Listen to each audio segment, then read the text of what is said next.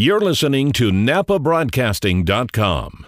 Welcome back to NapaBroadcasting.com. The subject of sexual exploitation and trafficking of children is often a difficult subject to speak about. And yet, if those that care don't speak of it, who will? Who will stand up for those children? In about a month from now, on Friday, the 24th of April, the organization New Day for Children will be presenting a concert and fundraiser at the Lincoln Theater. Today, we're going to talk about that event the need for its efforts, and why, even seemingly an idyllic Napa, we should care about these issues. Joining me to talk about it, I'm joined by Doug Ernst and Tracy Calkins of Mechanics Bank. Both are very involved in the event and the organization, and they've been kind enough to come in and uh, tell us a little bit about it today. Tracy, Doug, thanks so much for coming in. Happy to be here. Great. Well, thanks so much for being here, guys. First of all, talk a little bit about why in Napa, which we think of as idyllic and perfect and beautiful, and, and think about these issues in the context of things we read about and that might be happening in, in the dark recesses of urban environments somewhere. Why is this something that, that really is still important to us here in Napa? Doug, start with you. I just recently uh, became aware of the the depth of this problem. Uh, it, it, it, crosses boundaries. It crosses county lines. Uh, girls who are involved in sex trafficking who, who have been kidnapped or coerced into it. Um, they're trafficked throughout the Bay Area. They said uh, the, the, director of New Day has, has said that 42% of all sex trafficking in California is in the Bay Area. So the Bay Area doesn't stop at the Napa County line. Bay Area is all of us. Uh, so if you live in the Bay Area and you're interested in this kind of thing, you can probably buy a child. That's the sad truth. And do you think that technology today and the fact that so much is available online and that there's this whole we were talking before we went on the air the the kind of dark web that goes on that makes a lot of this this transfer of information and, and all of this trafficking possible tracy doug either of you yeah certainly we live in a culture now that um, allows maybe encourages um, greater access to all kinds of things so uh, unfortunately, these girls are these girls are the girls that we're rescuing that are being rescued are 10 to 17 years old.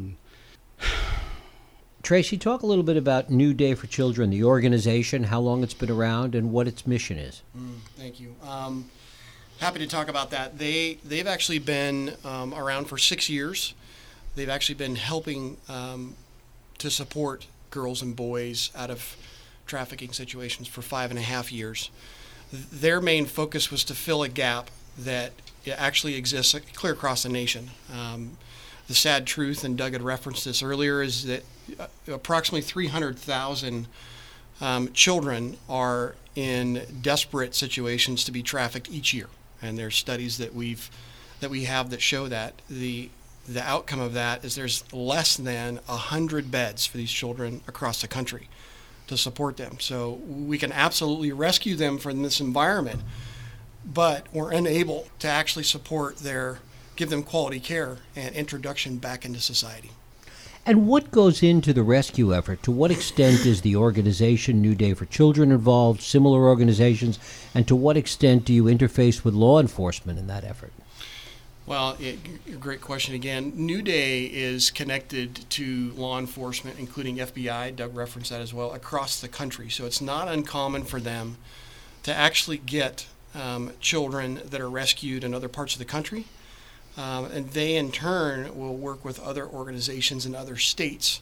Because, as I mentioned, there are other beds through other organizations that provide the same kind of care and if, in fact, they don't have capacity for a child, they're not going to turn one away. So they're going to work with other organizations in other states to support that child. So the types of things that they do, um, much therapy is involved with each one of these cases. And of course, the level of therapy is not one that's usually supported in a traditional social services type of environment.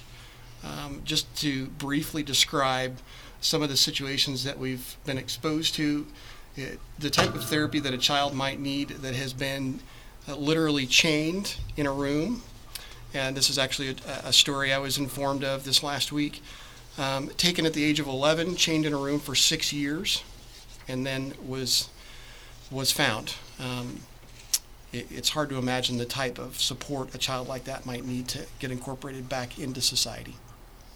And Doug, talk a little bit about, and I know you've been involved in this, and you were on the board for, uh, you may still be on the board of uh, News Napa Emergency Women's Services, the the role that local social service agencies play in, in coordinating and working on some of these issues. Well, I'm, I'm pleased to say that uh, nonprofits in Napa have, have stepped up. Um, we're still recruiting them to join this effort. Uh, so far, uh, we've received commitments of support from um, News, Children's Health Initiative, First Five Napa County, Napa Learns, um, and others. And uh, w- it's not a hard sell. You know, uh, you, you, talk to people who care about children, and you tell them this is a need, uh, and that a safe house is, has been chosen for Napa County mainly because Napa County is a safe place. You wouldn't want to put a safe house in Oakland, for example.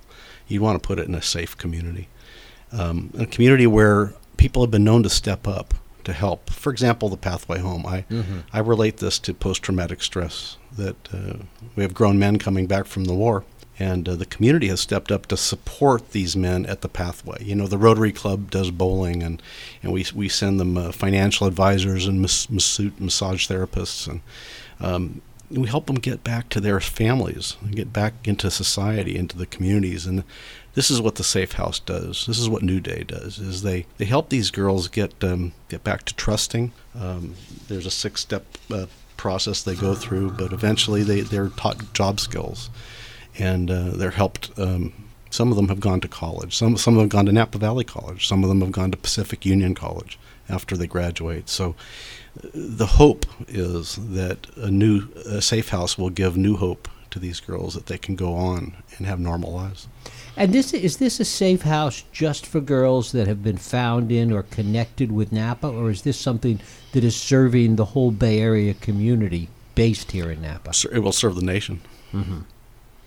Um, the executive director said um, just the other day he got a call from the FBI in Chicago, and um, involving a girl from Iowa who was in Los Angeles, and the request went out: Could you please bring her to Sacramento?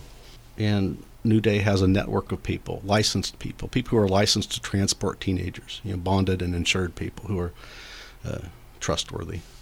And she was taken uh, from Los Angeles to Sacramento and then driven to the facility they have in Northern California. So uh, it doesn't matter where the, the girls come from. It doesn't matter what their background is rich, white, black, Hispanic, poor, doesn't matter. Uh, all girls are accepted, regardless of religion or Right. Tracy, how do most girls wind up in these kinds of situations? How does this happen? Most most girls, you know, that's a great question. I would have to say that a, a large amount are are from you know broken families. They there's I've heard st- statistics talk about um, foster children and even those that are in social services. So they they'll be targeted typically um, knowing that they have a need. So as as soon as they're on the street, uh, they're they're liter- they're targeted to be pulled and tempted in many different ways. Um, usually, you're, you're, you're finding that they're going to be they're going to be offered something that they didn't get, um, purchase of items, uh, the promise of a new job, um, and hope, and then quickly led into into a scenario where they're being trafficked. Mm-hmm. In the six years that New Day has been around. Talk about the increase in need for its services. Is this a problem that is getting larger in its scope or just larger in our awareness of it and in our desire to deal with it? I, I, I would say that it's it's slightly increasing in scope, but our awareness is increasing dramatically. Um, the problem has been there for many, many years. Uh, there are organizations that uh, we've also worked with outside of New Day and been exposed to that are doing this work outside of the country, and there's some of those organizations been around for 25 years. Uh, so I, I think I would safely say that the the awareness of what the problem is has has come to the to the communities for New Day organizations like New Day to step in. For both of you, Doug, start. I want to start with you with this because I want you to put your PR expert hat on in, in this. How do we address this issue and create community concern and community awareness about it. at the same time, we don't create a situation where people become alarmist about it, that we keep it in its proper perspective, but still are respectful and aware of what needs to be done. Well, the context for this concert is peacemakers. Um, the 200 voices that'll be performing on stage at Lincoln Theater uh, represent three choirs. Um, they're from uh, St. Helena Choral Society, uh, Sing Napa Valley, and the Napa High School Chamber Choir. And by involving local voices, we involve local people who care. Um, I think the five people that are being featured uh, in the Peacemakers concert, the, the, the, the, composer who put this together, uh, is taking texts from Mother Teresa and Gandhi and Martin Luther King Jr., Nelson Mandela, Dalai Lama, and putting together a message of hope and peace. Uh, I think that's how we reach the community. I think we tell people, uh, you know, for 35 bucks, you have a uh, you have a beautiful venue, the, the Lincoln Theater. You have we're tr- hoping to get 800 people there, and uh, you know the, the money going to the operation of the safe house uh, makes people feel if I just buy a ticket and have a nice evening listening to these voices, I can also do a good thing for for these girls who have been rescued. I can also help my community. Mm-hmm. Tracy, talk about the, the, same question in terms of how to raise awareness, make people sensitive to this issue, but not create sort of a panic about it, which sometimes these kind of discussions create in a community. Mm. You know, I just in thinking about that, the first thing that comes to mind is I've been in the I've been in the valley myself about 17 years, and I can't tell you how many times whenever there was a challenge, whatever that challenge was, the key to it was the relationships that you had. Um, and too many times, far too often, all it took was for me to reach out, share what that challenge was, and every time resources and partnerships would come to the table to talk about what they could do, and, it differs so so much from one partnership to the next. But once you get once you're able to share and get the word out, it, it's amazing to see the resources that come. Yeah, um, so true. To answer your, your question though about the the sensitivity between creating a panic as opposed to an awareness, um, you know, I, I think if we talk about the the outcomes, what we're doing to to to bring resources and assets to this cause, that it will absolutely help for us to, to be in a mode of um, support and hope for these girls rather than being in a panic of what are we going to do with our own? We're, we're going to be able to bring some of those well that relationship to them. Maybe that's the best way to put it. Where does law enforcement fit into this picture? Local law enforcement uh, we're doing fact checking now, so we don't overstate the case as far as Napa County goes. You know, we don't want to alarm people into thinking that um, Napa girls are being kidnapped, although that's happened. Uh, the the problem we often face is um, law enforcement has a certain um, reality, and the reality is if if it's if it's exaggerated, uh, none of us look good. None of us want that for Napa County. We want to stick to the facts. And uh, the facts are that once in a while, a girl from Napa may go with a boyfriend to another county, and that boyfriend might sell that girl, unbeknownst to the parents. And um, the other the other reality is that sometimes these girls are told by the by the slaveholders that uh, if you tell your parents, we will kill them, and they're intimidated into not telling. This is the insidious nature of what's going on. And is this international in scope, or a lot of the, the forces behind this, the money behind it? A lot is a lot of it international, or Th- thirty million. Well, thirty million in slavery throughout the world, a third of which are sex related.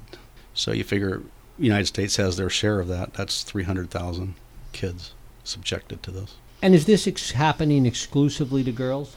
Nope. I mean, that's the assumption, but I don't think that's true necessarily. There are little boys at stake too, and um, we don't we don't know the real percentage, I guess, but we know that it's it's happening also. Mm-hmm. Tracy, talk a little bit about how you want people to help besides this event, and how people can get involved and, and show their concern. And we'll talk about the event before we before we wrap up here. Yeah, thank you for that. I, I think wholeheartedly right now the biggest at, uh, biggest help that anyone can give us is just the awareness because ba- based on the past here in the in the valley living here for so many years that's all it took was for someone to be aware and and them to then and for them to come to the table and ask what they can do to help. The, the, there's many people that are on the ground trying to connect to find out what fe- what folks can do to support this cause. But I think if we can just get out there and tell everybody about it, what's happening, so they know what's going on, it gives them the opportunity to respond to it. And Doug, talk about the event specifically. I mentioned that it's coming up on the 24th of April, and you mentioned some of it, but just sort of bring everybody up to date on the event itself and what they can do to uh, get tickets. First of all, three choirs will be directed by Jan Lanterman, uh, so you know you know it's going to be top quality. Um, the prices are thirty-five dollars. Uh, Loge would be fifty, and VIP one hundred and fifty. There's a special um, VIP uh, presentation beforehand. At the intermission, uh, there will be a uh, children internationally known children's choir that uh, will perform, and uh, the kind of choir that will bring tears to your eyes.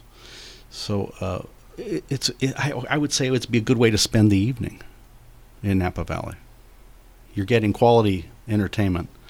Um, there may be a little bit of, of uh, message giving regarding trafficking during the concert. You know, there may be a few minutes of, "Hey, folks, this is why we're raising the money," but mainly it's a night of entertainment.